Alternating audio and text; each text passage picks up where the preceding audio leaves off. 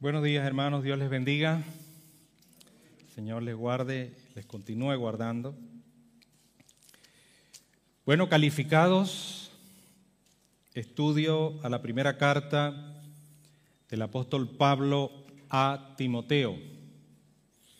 Nuestro tema de hoy, cuarto tema de esta serie, calificados para perseverar en la sana doctrina, el tema de la mañana de hoy. Nuestro texto, Primera de Timoteo, capítulo 1, versículos 18 al 20. Dice la palabra del Señor, este mandamiento, hijo Timoteo, te encargo para que conforme a las profecías que se hicieron antes en cuanto a ti, milites por ellas.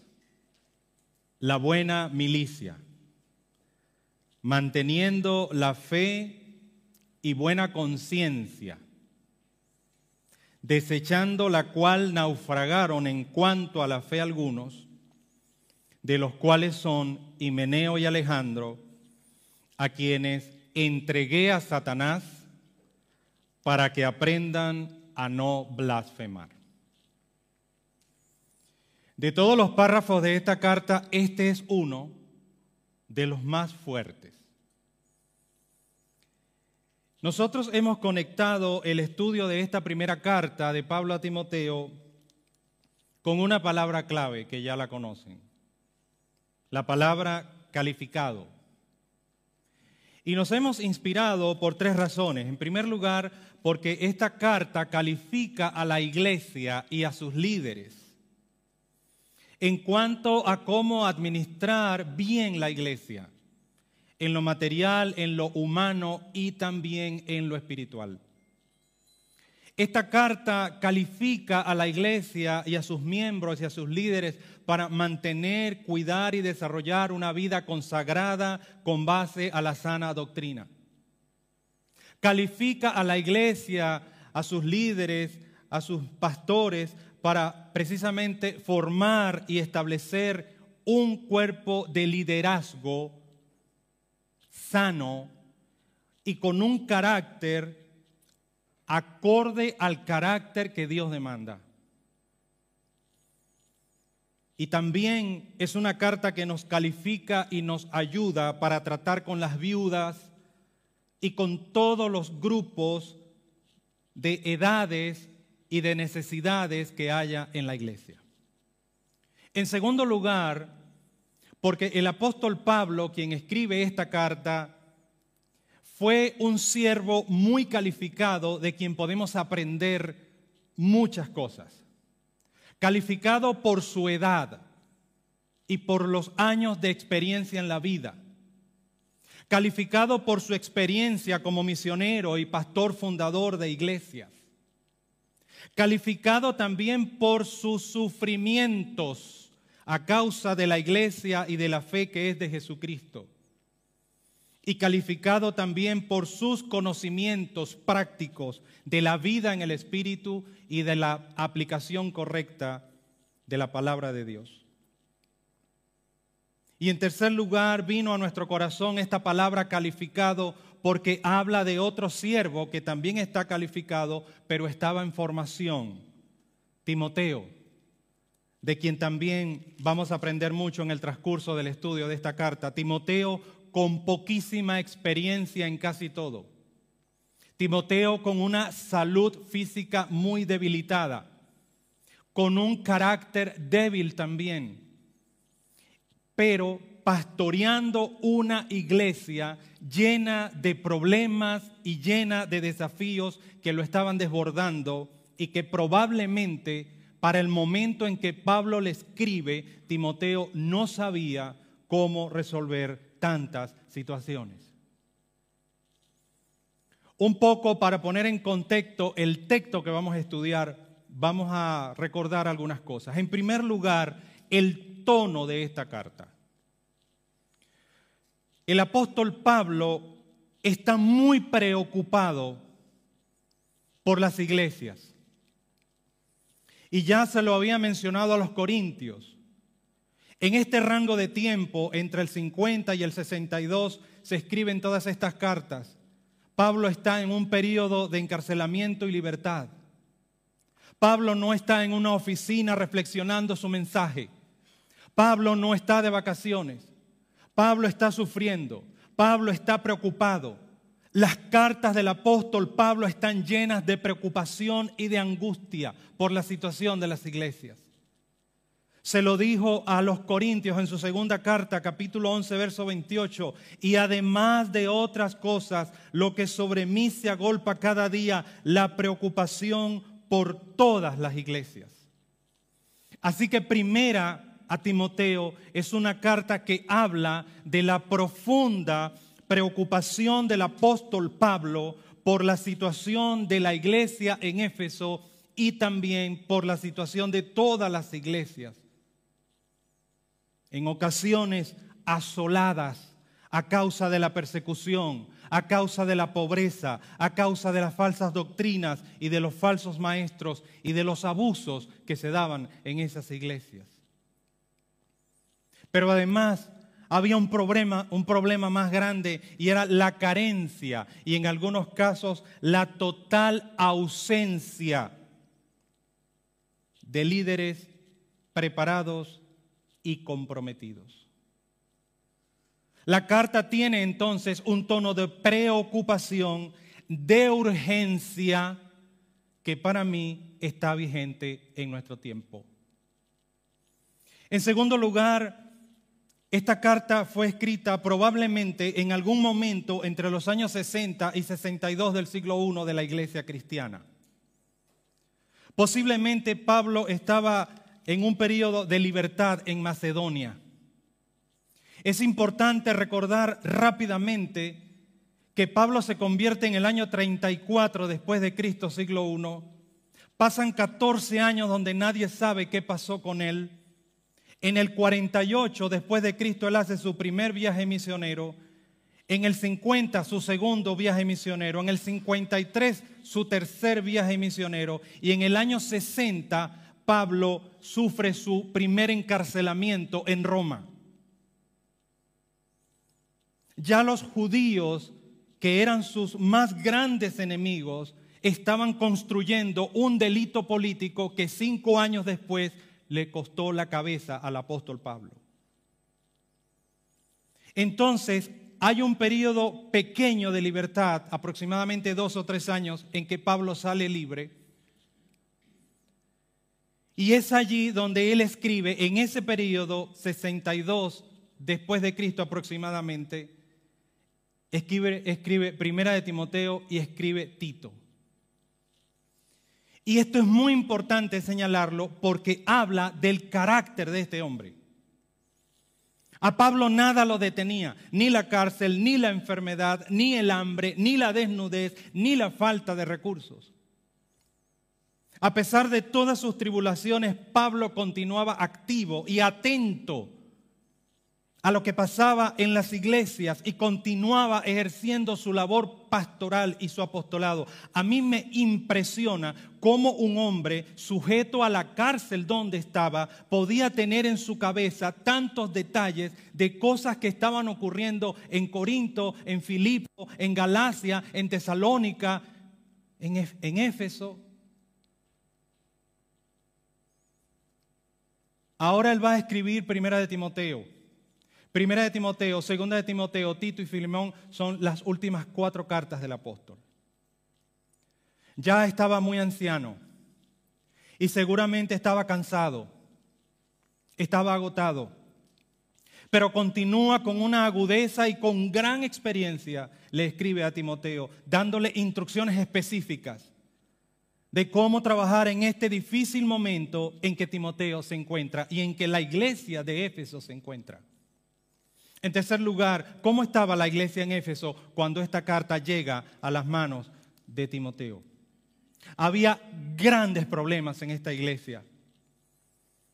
El más grave de todos eran las falsas doctrinas y sus promotores, de los cuales aquí vamos hoy a hablar de dos. Problemas con la administración de la iglesia, No había recursos y los pocos recursos que habían estaban mal administrados. Problemas con los líderes de la iglesia. Habían pocos líderes y los que habían no estaban a la altura de lo que estaba ocurriendo en Éfeso. No sabían tampoco qué hacer. No tenían el carácter que Dios demanda para ocupar el lugar que estaban ocupando. Había problemas con las viudas, había problemas con las mujeres, había problemas con las jovencitas y con los pocos hombres que había, también había problemas. En este periodo, años 50 hasta el año 70, hubo en las iglesias de este tiempo un problema que algunos consideran que era un problema sanitario. Muchos hombres estaban muriendo muy jóvenes. Las personas se casaban y al poco tiempo se moría el esposo y se morían y se morían y se morían y se morían. Y la iglesia se llenó de mujeres viudas.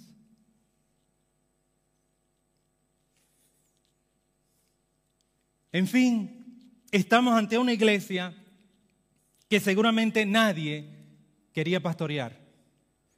Y muy probablemente por la morfología de los verbos, los participios y las estructuras gramaticales de la carta, muy seguramente que Timoteo estaba agotado.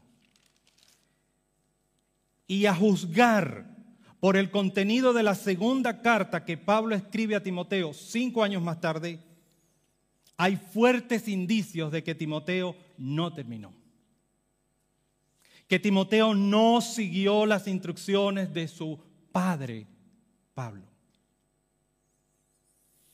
Hay algo que yo no quería decir esta mañana, pero el Espíritu Santo no me da paz y voy a decirlo de parte del Señor a la iglesia vertical de Zaragoza. Cuídense, amados hermanos, de agotar a su pastor y de agotar a sus líderes. El agotamiento en la vida de un pastor es un enemigo invisible y a veces imperceptible. A veces estamos que no damos más, pero no lo sentimos y no nos damos cuenta. Entre enero, enero 2021 y marzo 2022, el porcentaje de pastores que han dejado el ministerio pasó del 29% al 42%.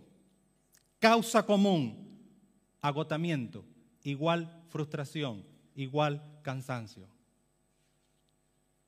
Y más del 80% de estas cartas que fueron estudiadas, algunas en Europa, otras en América, muy recientemente, dan fe de que las iglesias carecen de cuerpos de liderazgo comprometidos y equipados.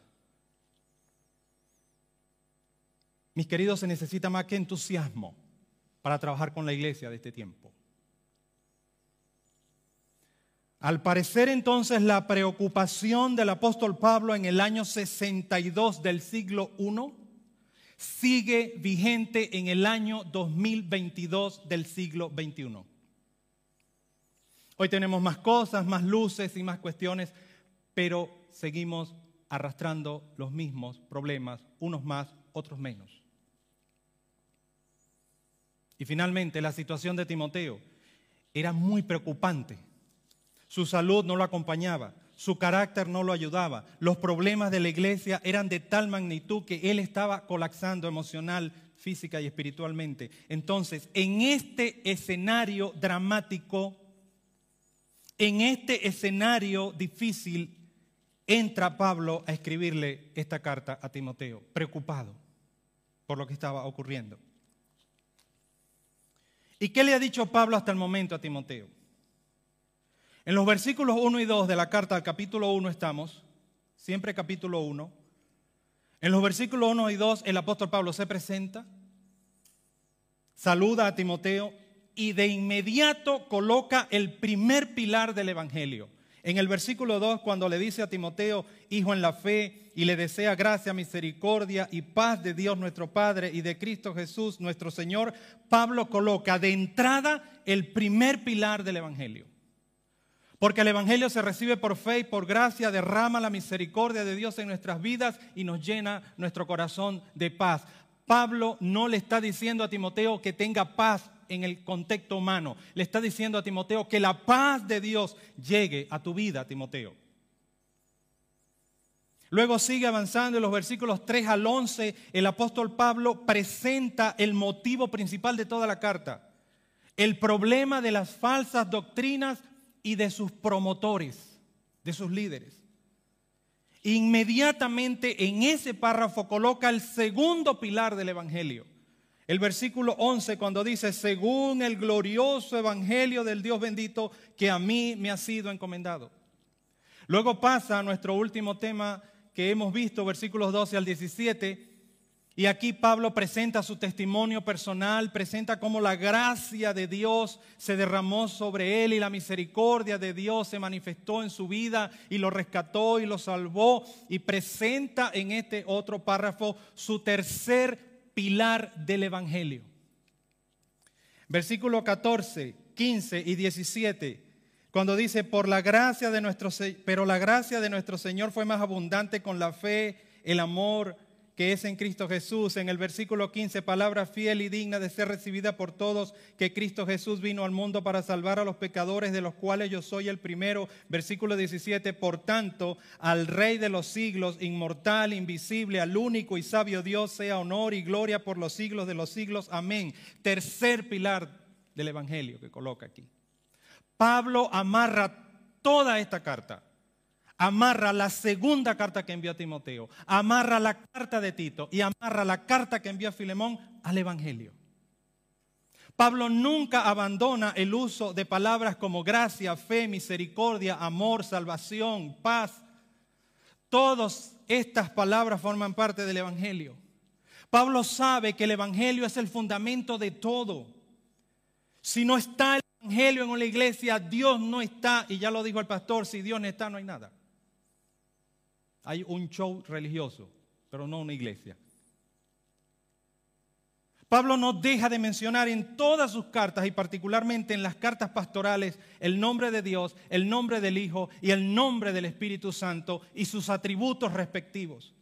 Pablo sabe que es el Dios trino el único que al final podrá fortalecer, podrá salvar, podrá depurar a la iglesia y también a su amado hijo Timoteo.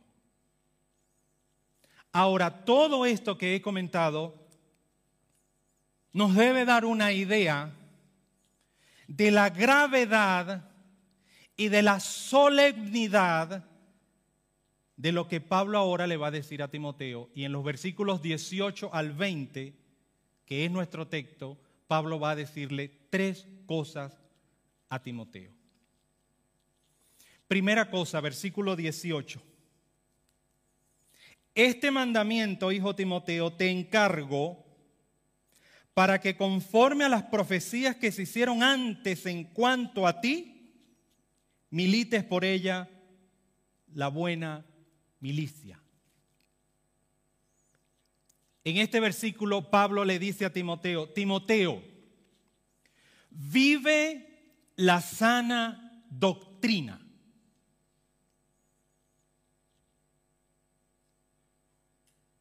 Timoteo, después que te he dicho todo esto, estás metido en un problemón que no sabes qué hacer, estás cansado, estás agotado, pero Timoteo, vive la sana doctrina. Pablo, y eso es también eh, otra cosa importante aquí, Pablo no está recomendándole algo a Timoteo, le está dando órdenes.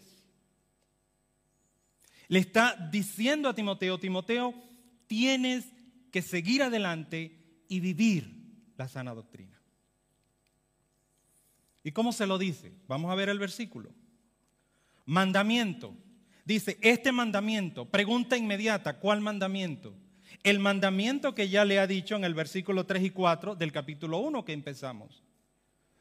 Pablo le dijo a Timoteo que se quedara en Éfeso para que mande a algunos que no enseñen diferente doctrina. Y para que mande a que no presten atención a fábulas y genealogías interminables. Un mandamiento que le vuelve a repetir Pablo a Timoteo, como para que no se le olvide, en el capítulo 6, el versículo 20, dice, oh Timoteo, ya cerrando la carta, guarda lo que se te ha encomendado. Es la misma instrucción. Ahora dice en el versículo 18, este mandamiento, hijo Timoteo, te encargo. La palabra encargo es un vocablo de uso bancario en el tiempo de Pablo. Pablo está usando el griego koiné, el griego que hablaba la gente normal y común y corriente en la calle. Entonces, la palabra encargo se usaba en comercio, cuando había un negocio. Y la idea de esa palabra, el hincapié de la palabra te encargo, de esa pequeña frase, es el valor de lo que se le está entregando a Timoteo y la importante responsabilidad que él tiene al recibirla. Cuando Pablo le dice a Timoteo, Timoteo, te voy a dejar en Éfeso y quiero que mandes a algunas personas que no enseñen diferente doctrina ni genealogías, ni cuentos, ni historia. Timoteo corrige eso de inmediato. Es como que Pablo le está dejando algo en las manos a Timoteo extremadamente importante y Timoteo tiene una responsabilidad altísima al cumplir lo que Pablo le está mandando. Luego dice el versículo, conforme a las profecías que se hicieron antes en cuanto a ti. Pregunta inmediata, ¿cuál es profecía? ¿De qué está hablando Pablo aquí? Muy seguramente se está refiriendo a lo que dice en el capítulo 4, versículo 14 de la misma carta, cuando le escribe, no descuides el don que hay en ti que te fue dado mediante profecía con la imposición de las manos del presbiterio. Timoteo recibió confirmación profética de sus dones pastorales y espirituales. Y aquí hay un detalle muy importante para el liderazgo de la iglesia. Los hombres Dios los llama al ministerio, pero las iglesias tienen que confirmarlos. La iglesia confirma el ministerio pastoral de una persona. Y la iglesia tiene que confirmar el ministerio de sus líderes también. Por lo tanto, reside en la iglesia, en la asamblea de la iglesia, una autoridad que Dios ha dado para que confirme hasta cierto punto a sus líderes. Eso había pasado con Timoteo. Pero luego dice en el verso 18, eh, este mandamiento, hijo Timoteo, te encargo, ya sabemos a qué se refiere, para que conforme a las profecías que se hicieron antes en cuanto a ti, ya sabemos qué quiere decir eso, ahora le dice, milites por ellas la buena milicia. Pablo es un hombre que le gusta mucho utilizar términos navales, términos militares y términos deportivos. Y aquí esta frase, milites por ella la buena milicia, se refiere a una guerra que está librando a Timoteo. Y creo que desde allí todo pastor hasta nuestros días. Una batalla frontal a campo abierto. Timoteo estaba en plena guerra militar en el plano espiritual contra todos aquellos que se levantaban para enseñar doctrinas equivocadas en la iglesia. Milites y milicia, lo que implica es que Timoteo tenía que vivir como un soldado. Tenía que vivir como un soldado, pero no el soldado que está en el cuartel, en la barraca, acostado, reposando. Él tenía que vivir como un soldado activo en plena acción militar. Me imagino que todos nosotros estamos atentos a los diferentes conflictos bélicos que hay en este momento. No voy a hablar de eso. Pero estoy seguro que cada grupo de militares está atento a las instrucciones, a las órdenes, están armados, están despiertos, están preparados para la guerra que está activa. En el tema de la falsa doctrina, un pastor no puede dormir, no puede descansar, debe estar siempre alerta y atacar lo mínimo que se levante adecuadamente para evitar que una falsa enseñanza perturbe o dañe a la iglesia. De tal manera que Pablo le dice a Timoteo aquí, Timoteo, sé obediente, sé disciplinado, y sé valiente si quieres ganar esta guerra. Hermanos, se los digo por experiencia, hay momentos en que uno tiene que levantarse y literalmente, en el mejor sentido del término, pelear en contra de la misma iglesia incluso. Y pararse firme. Y cuando es no, es no. Y sujetar a la iglesia. Y eso es un trabajo muy difícil.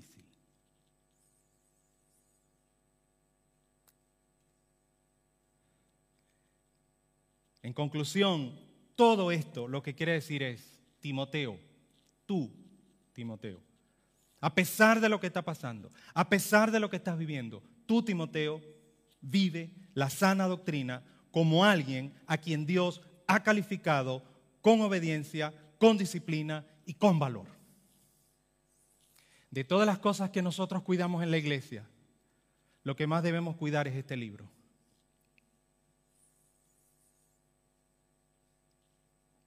Y cuidarlo como soldados. Esta es nuestra norma de fe y conducta. Toda nuestra vida depende de este libro. Un descuido aquí es un fracaso en nuestra vida. Un descuido aquí es un fracaso para la iglesia, como lo vamos a ver dentro de un momento. Segunda cosa que le dice Pablo a Timoteo, versículo 19, parte A. Manteniendo la fe y buena conciencia. Manteniendo un participio en acción continuada. Tener y continúa teniendo. Timoteo, no pares, no te detengas. Mantente, mantente, mantente, mantente, mantente, mantente, mantente, sin parar, Timoteo, hasta que Cristo venga o tú te mueras.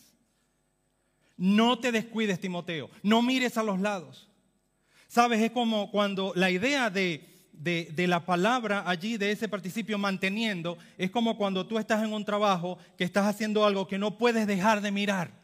Porque si medio te descuidas, algo puede pasar, un error, y puede dañarse todo. Así tenía que ser la actitud de Timoteo. Algunos pensarán en este tiempo que les gusta estar un poco relajados, decir, oye, pero hermano, relájese un poco. Hermano Almiro, cálmese. Deje el estrés el problema, hermanos, es que de este libro depende que usted termine en el cielo o en el infierno.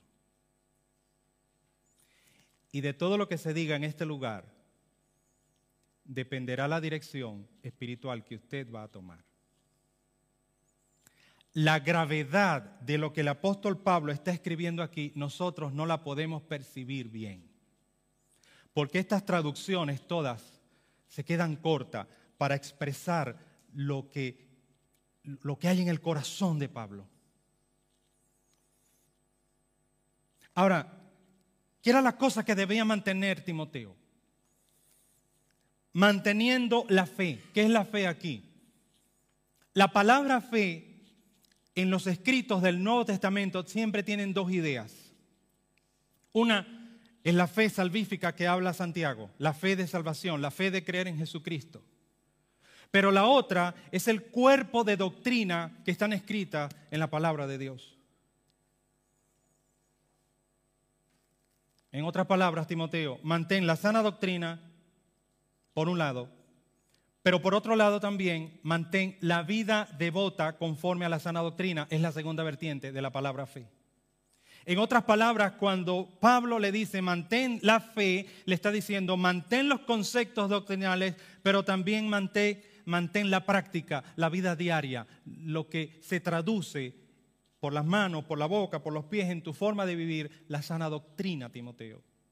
Mantente en la fe. La fe no es algo abstracto, hermano. La fe es algo que debe vivirse. Por eso Santiago eh, colocó aquella cosa que algunos se, confunden. ¿Tú tienes fe? Muy bien. ¿Y dónde están las obras? Y, y, Santiago no está hablando de la salvación por obras. No, no, no, no. Lo que está diciendo es que si tú dices que eres un cristiano, entonces deberías vivir como un cristiano. Muchos de nosotros decimos que somos cristianos, pero muy probablemente hay algunas cosas que de lunes a viernes dicen otra cosa. Y luego le dice, Timoteo, mantén la fe y la buena conciencia. Este término es grueso en su estudio, pero solamente voy a decir que lo que quiere decir Pablo aquí en este texto y bajo este contexto es que Pablo le está diciendo a Timoteo, Timoteo, mantente en la sana doctrina, manteniendo la fe y manteniendo la buena conciencia. Es decir, Timoteo, sigue lo que es correcto, sigue lo que es verdadero y rechaza todo lo malo. Timoteo, sé honesto contigo mismo, sé honesto con el Señor, sé honesto conmigo, Timoteo. Pablo le está diciendo a Timoteo aquí, Timoteo, te estoy escribiendo desde mi corazón, por favor, respóndeme con, honestidad. Mis amados y queridos y respetados hermanos de la Iglesia Vertical de Zaragoza, nosotros como miembros de la Iglesia tenemos que tener buena conciencia y ser claros con nuestros líderes. obedecer objetivamente las líneas y, las direcciones que nuestros líderes nos dan. No es una cosa el domingo y otra cosa el resto de la semana. No es que escucho al pastor dando una enseñanza en el año eclesiástico y luego en la semana me voy a mi predicador favorito en YouTube o en las redes sociales. Eso no es una buena conciencia. Es algo así como esto. Que nuestras esposas en las casas se afanen haciéndonos un rico almuerzo. Y pasan toda la mañana haciendo esa comida. Y luego cuando nosotros llegamos a las 2 de la tarde, Hola, bienvenido mi amor, ven a comer que pasé todo el día haciendo esta comida, ¿verdad? Me paré a las 5 de la mañana y terminé a las 2 y media, aquí está calientica, bien bonita y todo eso, unos armales bien ricos y una mamaliga bien sabrosa. Y tú llegas y dices, ay mi amor, gracias, pero ya yo comí. Yo creo que saldremos volando por la ventana. Pablo lo que le está diciendo a Timoteo, Timoteo, por favor hazme caso y sea honesto conmigo, ¿sabes? ¿Sabe una cosa que yo observo mucho en las iglesias? Que el pastor va por aquí y la iglesia va por allá. El pastor va por aquí y los líderes van por allá. ¿Y sabe cómo se llama eso? Hipocresía. Es decir, falta de verdad en su máxima expresión. Timoteo debía seguir con honestidad lo que Pablo le estaba instruyendo. Mensaje número 3 versículo 19, parte B, al versículo 20. Y aquí viene la parte más fuerte de este párrafo. Pablo le dice a Timoteo, Timoteo, encárgate de lo que te he mandado, acuérdate de las profecías que se hicieron en cuanto a ti.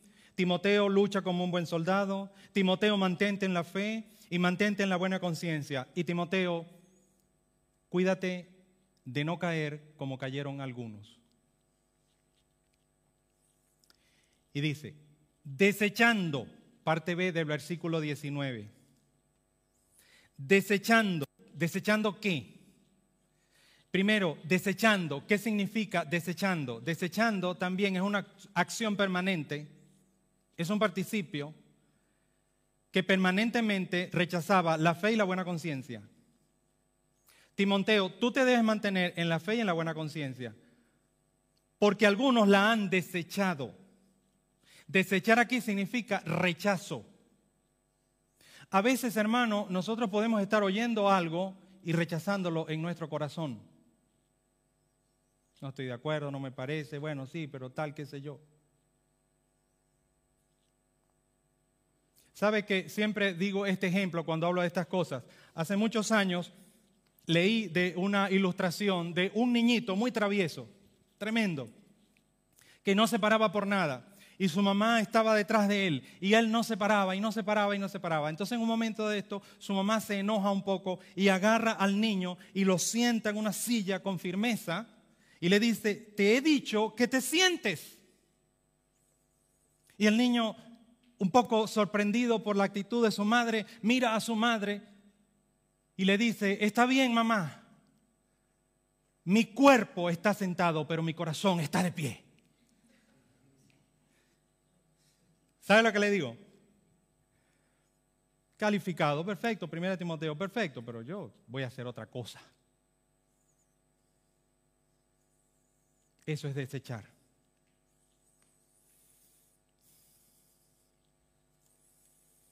Mire, yo he estado en miles de reuniones de líderes, de pastores, de iglesias, pero en miles. Y la frustración que uno siente muchas veces es salir con la sensación que le habló a las paredes. Uno ya sabe cuándo no solo te están oyendo, sino cuándo te están siguiendo. Y sabemos que la iglesia vertical no es el domingo en la mañana. Es todo un proceso. Lunes, martes, miércoles, jueves, viernes, sábado, domingo. Lunes, martes, enero, febrero, todos los meses, todo el tiempo. Aún en vacaciones seguimos trabajando, seguimos luchando. Desechar. No deseches la fe, Timoteo, no deseches la sana enseñanza, no deseches la sana doctrina y no deseches la buena conciencia, no deseches la honestidad, la cual naufragaron en cuanto a la fe.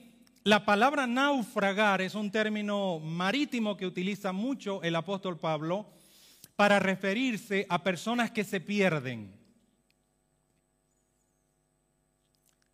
y tienen un accidente grave después, como un barco que de pronto perdió el, timón, perdió el rumbo, la brújula y se perdió en alta mar y naufragó.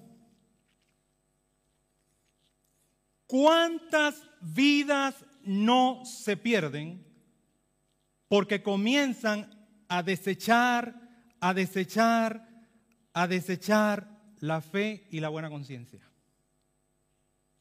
Amados hermanos, la palabra de Dios es un océano bravo, difícil, grandísimo, profundo, que si no navegamos con cuidado, nos perdemos. Y podemos tener la mejor intención al predicar un texto, pero podemos estar diciendo lo que el texto no está diciendo y nos perdemos. Algunos quiere decir que eran varias personas. Versículo 20 dice ahora, de los cuales, de todo ese grupo que se había levantado en Éfeso, Pablo aquí viene a nombrar a dos.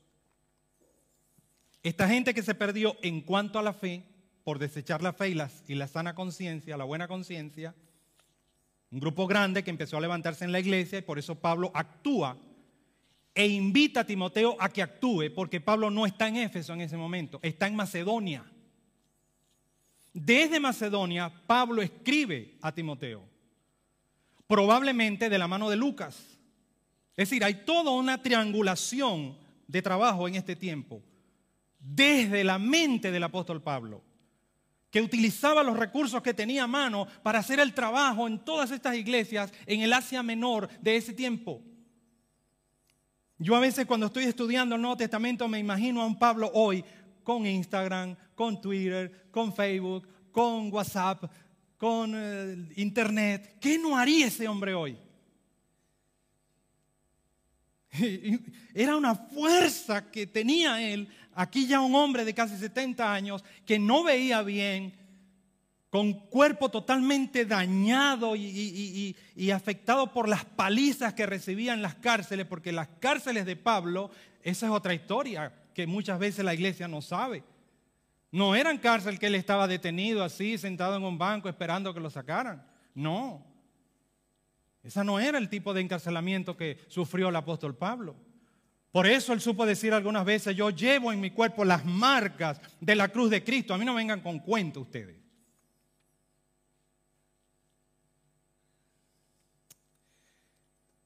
Ahora dice, de estas personas, Timoteo, y así sería lo que pasó con Himeneo y Alejandro, que Pablo los nombra.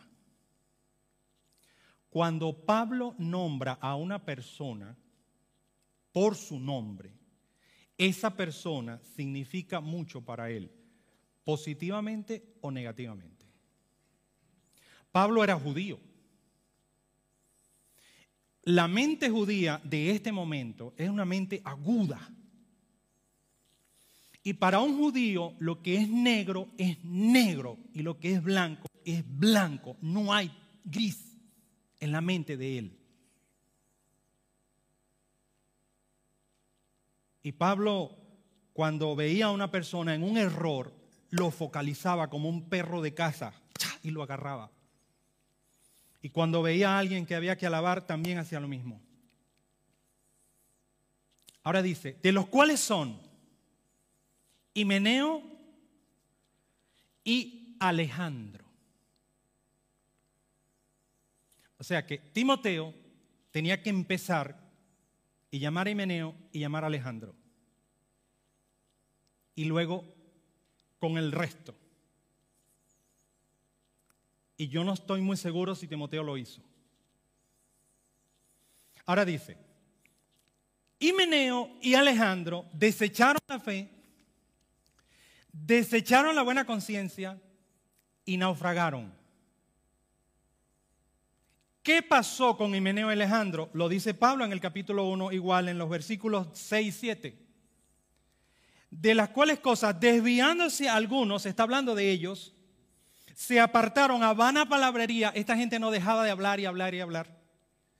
Queriendo ser doctores de la ley, ellos se ufanaban de que sabían mucho. Pero Pablo dice, sin entender ni lo que hablan ni lo que afirman. Al final, esta gente se perdió de tal manera que literalmente esa frase significa que se volvieron como locos, hablando cosas incoherentes. Amado, la falsa doctrina es muy peligrosa porque daña tu mente, daña tu corazón. Y por eso hay que parar rápido porque puede dañar a toda la iglesia son personas que no dejan de hablar y hablar y hablar y hablar y hablar y hablar y hablar y hablar. Pareciera que están ebrios. Porque la falsa doctrina no viene de Dios, viene del diablo. Y Él existe para robar, para matar y para destruir. No se le olvide. Él es tu enemigo, enemigo, un enemigo no es tu amigo, no quiere nada bueno para ti, no te va a ayudar nunca. Te va a engañar, sí, pero ayudar no. Es un enemigo. Por eso Pablo ahora es implacable y dice lo siguiente. De los cuales son Himeneo y Alejandro, al parecer los promotores y cabecillas de lo que estaba ocurriendo, y tan grave fue lo que ellos hicieron que Pablo dice, a quienes entregué a Satanás.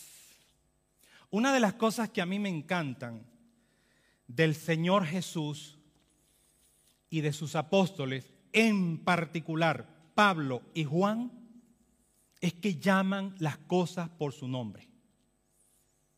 Imagínate Juan,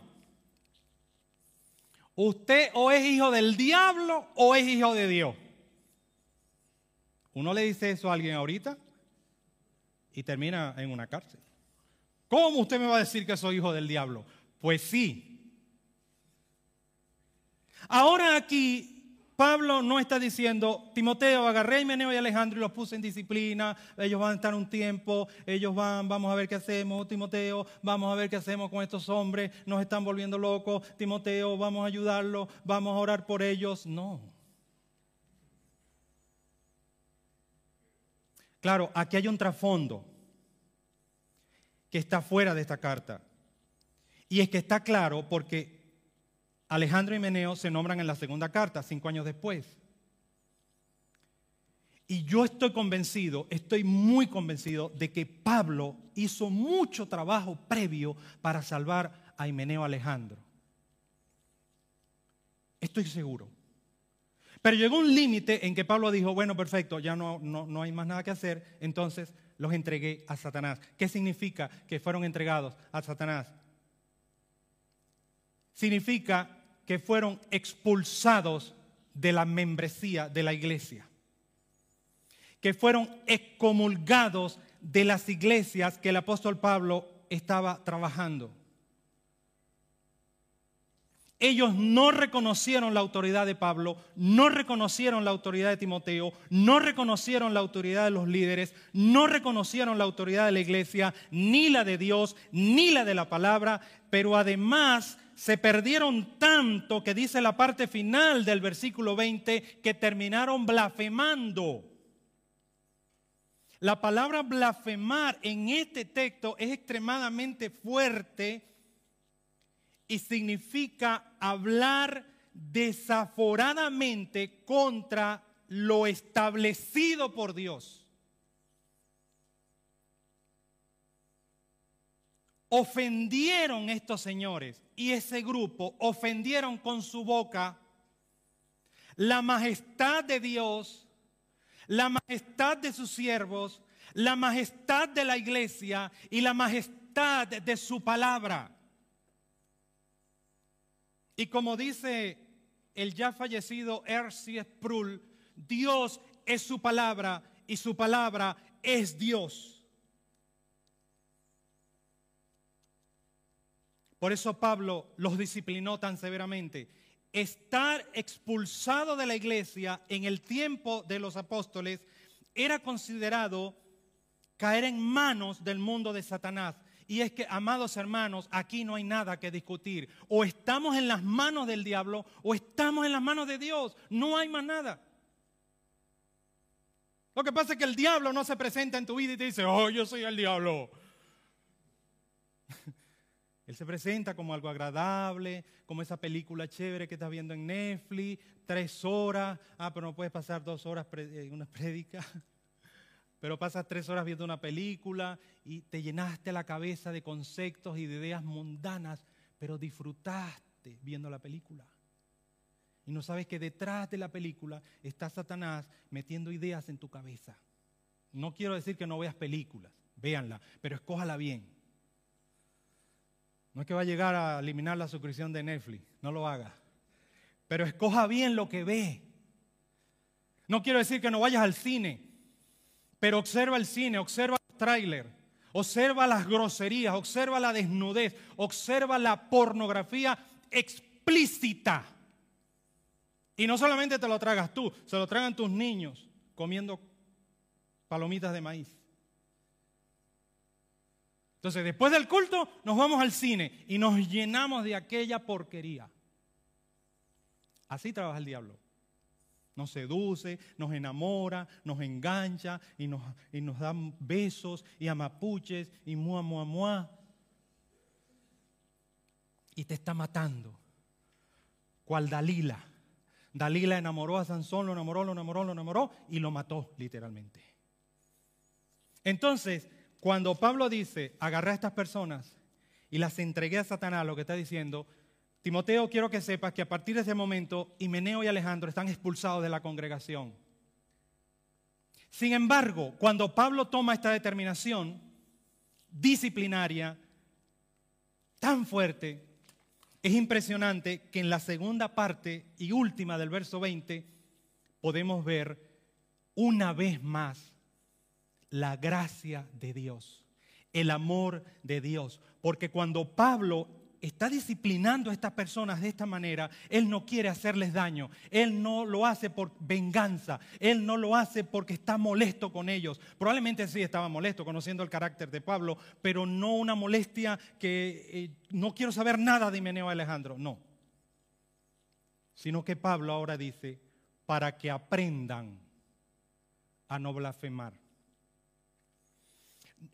La expresión de la morfología de la frase no es como cuando tú agarras a una persona y le das un golpe y le dices, es para que aprendas a respetar. ¿Ok? Y te llenaste de porque le diste su merecido.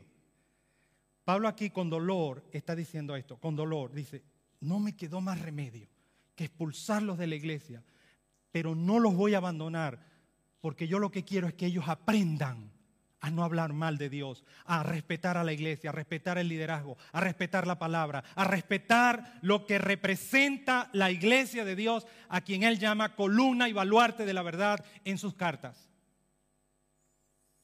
Esto habla de la gracia y del perdón de Dios, aún en estos casos. Por eso es que no hay pecado que Dios no pueda perdonar. No hay situación que Dios no pueda alcanzar. Por eso es que cuando nosotros estamos ante un problema muy crítico, como líderes, como pastores, cuando tratamos a esa persona, tenemos que hacerlo con gracia y con misericordia.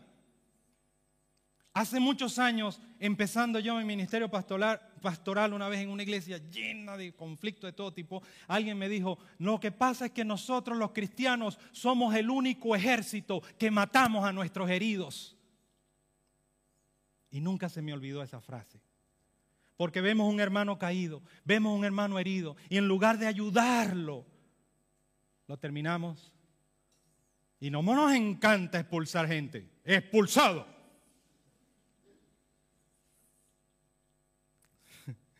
No, esa no es la actitud, hermano. De hecho, no se hace en un acto público.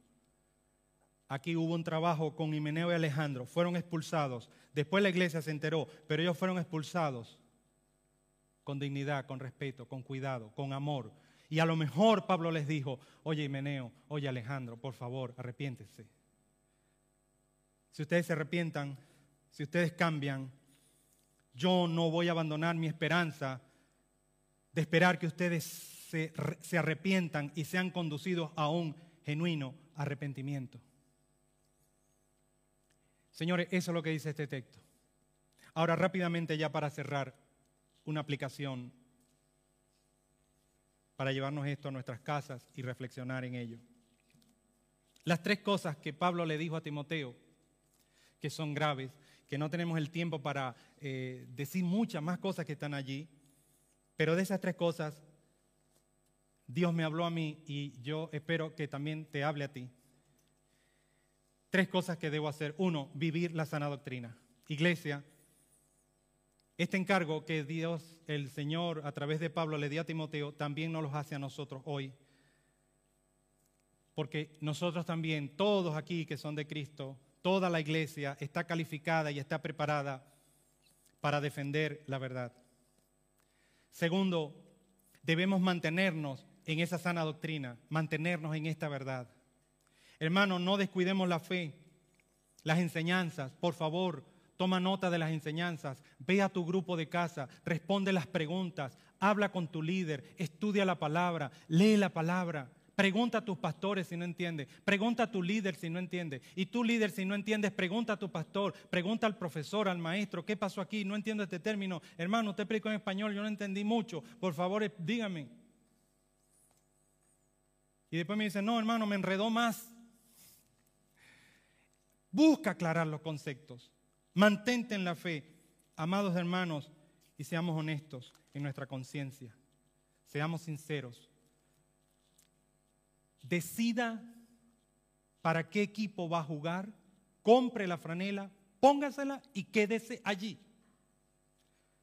No tenga un pie aquí y un pie allá porque se está haciendo daño usted. Tiene que ser honesto. Y número tres, cuidémonos de no caer. Si descuidamos nuestra fe, si descuidamos nuestra buena conciencia, podemos naufragar. Y el peligro de perderse en las cosas de la fe, hermano, es un peligro real y permanente. Cada momento corremos ese riesgo de perdernos. Y un último consejo en esta aplicación de cuidarnos de no caer. Vivir, mantenerse y cuidar. Tres palabras. Vivir, mantenerse y cuidar. Vive, mantente y cuídate, todos. Amados hermanos, tengamos cuidado como última cosa que voy a decir, tengamos cuidado cuando nos referimos a la persona de Dios, cuando nos referimos a su palabra, cuando vamos a hablar algo de la iglesia, cuando vamos a hablar algo de los siervos de Dios, de un pastor, de un líder, cuando vamos a decir algo de las cosas del Señor, porque con Dios no se juega. Dios no es un chiste, Dios no es un juego, Dios no es un cuento. Él es el creador del cielo y de la tierra y nosotros debemos ser celosos. Necesitamos mucha gracia para eso y vamos a pedírsela a Dios en oración. Yo quiero invitarte a que inclines tu rostro mientras mis hermanos me acompañan aquí arriba para cantar esa linda canción que habla de la gracia, porque para esto no funcionan técnicas, no funcionan, sino que funciona la gracia del Señor. Y luego también estará con nosotros nuestro pastor, Flavio. Quiero que inclines tu rostro y que me acompañes en esta oración reflexiva para provocar nuestra mente y nuestro corazón a pensar en estas tres cosas que Pablo dijo a Timoteo y que nos las dice a nosotros también.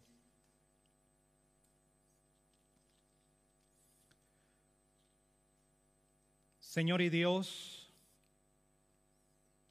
creador del cielo y de la tierra, Padre de nuestro Señor Jesucristo, dador del Espíritu Santo y de todas las gracias de tu Espíritu. A ti oramos en esta hora. Y queremos pedirte, Señor, que si has hablado a nuestro corazón en esta mañana, Seguro que lo hiciste de alguna manera. Danos de tu gracia, Señor, para vivir tu palabra. Que cuando nosotros hablemos, pensemos, expresemos nuestros sentimientos, vayamos por la vida, tu palabra sea la que nos gobierne y no nuestras emociones, nuestros criterios, nuestro carácter a veces que nos meten tantos problemas. Señor, ayúdanos para tomar la decisión de mantenernos firmes en la fe, en lo que sabemos y en lo que practicamos.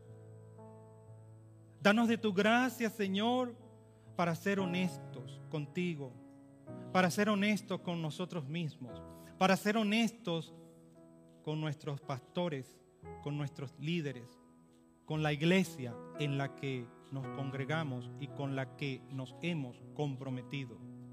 Esa iglesia local donde crecemos como una familia, donde tenemos amigos, donde tenemos personas que nos ayudan, donde tenemos gente que está a nuestro lado y nosotros al lado de ellos. Necesitamos de tu gracia porque estamos en un mundo que nos distrae demasiado. Y sobre todas las cosas, Señor, danos gracia para no caer. Sobre todo a los que predicamos tu palabra cada cierto tiempo o cada domingo, podemos correr el riesgo de caer, de enseñar algo que no es lo que dice tu palabra, de, de enseñar algo que se desvía de lo que tú estás diciendo en el texto sagrado. Y no solamente caemos nosotros, caen también los que nos oyen. Por eso debemos cuidarnos muchísimo y pasar mucho tiempo en oración y en nuestra silla de trabajo estudiando y estudiando y estudiando y extrayendo bien la leche espiritual no adulterada para luego brindarla a tu rebaño el domingo por la mañana. Y así los que oímos también las enseñanzas, ayúdanos para que obedezcamos a nuestros pastores, para que les sigamos honestamente lo que nos están diciendo. En esta época nosotros tenemos que estar concentrados como iglesia en primera a Timoteo. Ese es el libro que se nos ha mandado a estudiar. Que seamos honestos con eso. Que tengamos una buena conciencia con eso. Danos de tu gracia, Señor. Porque sin ella no podemos hacerlo. Te pedimos esto en el nombre de Jesús y cantamos a ti también. Amén.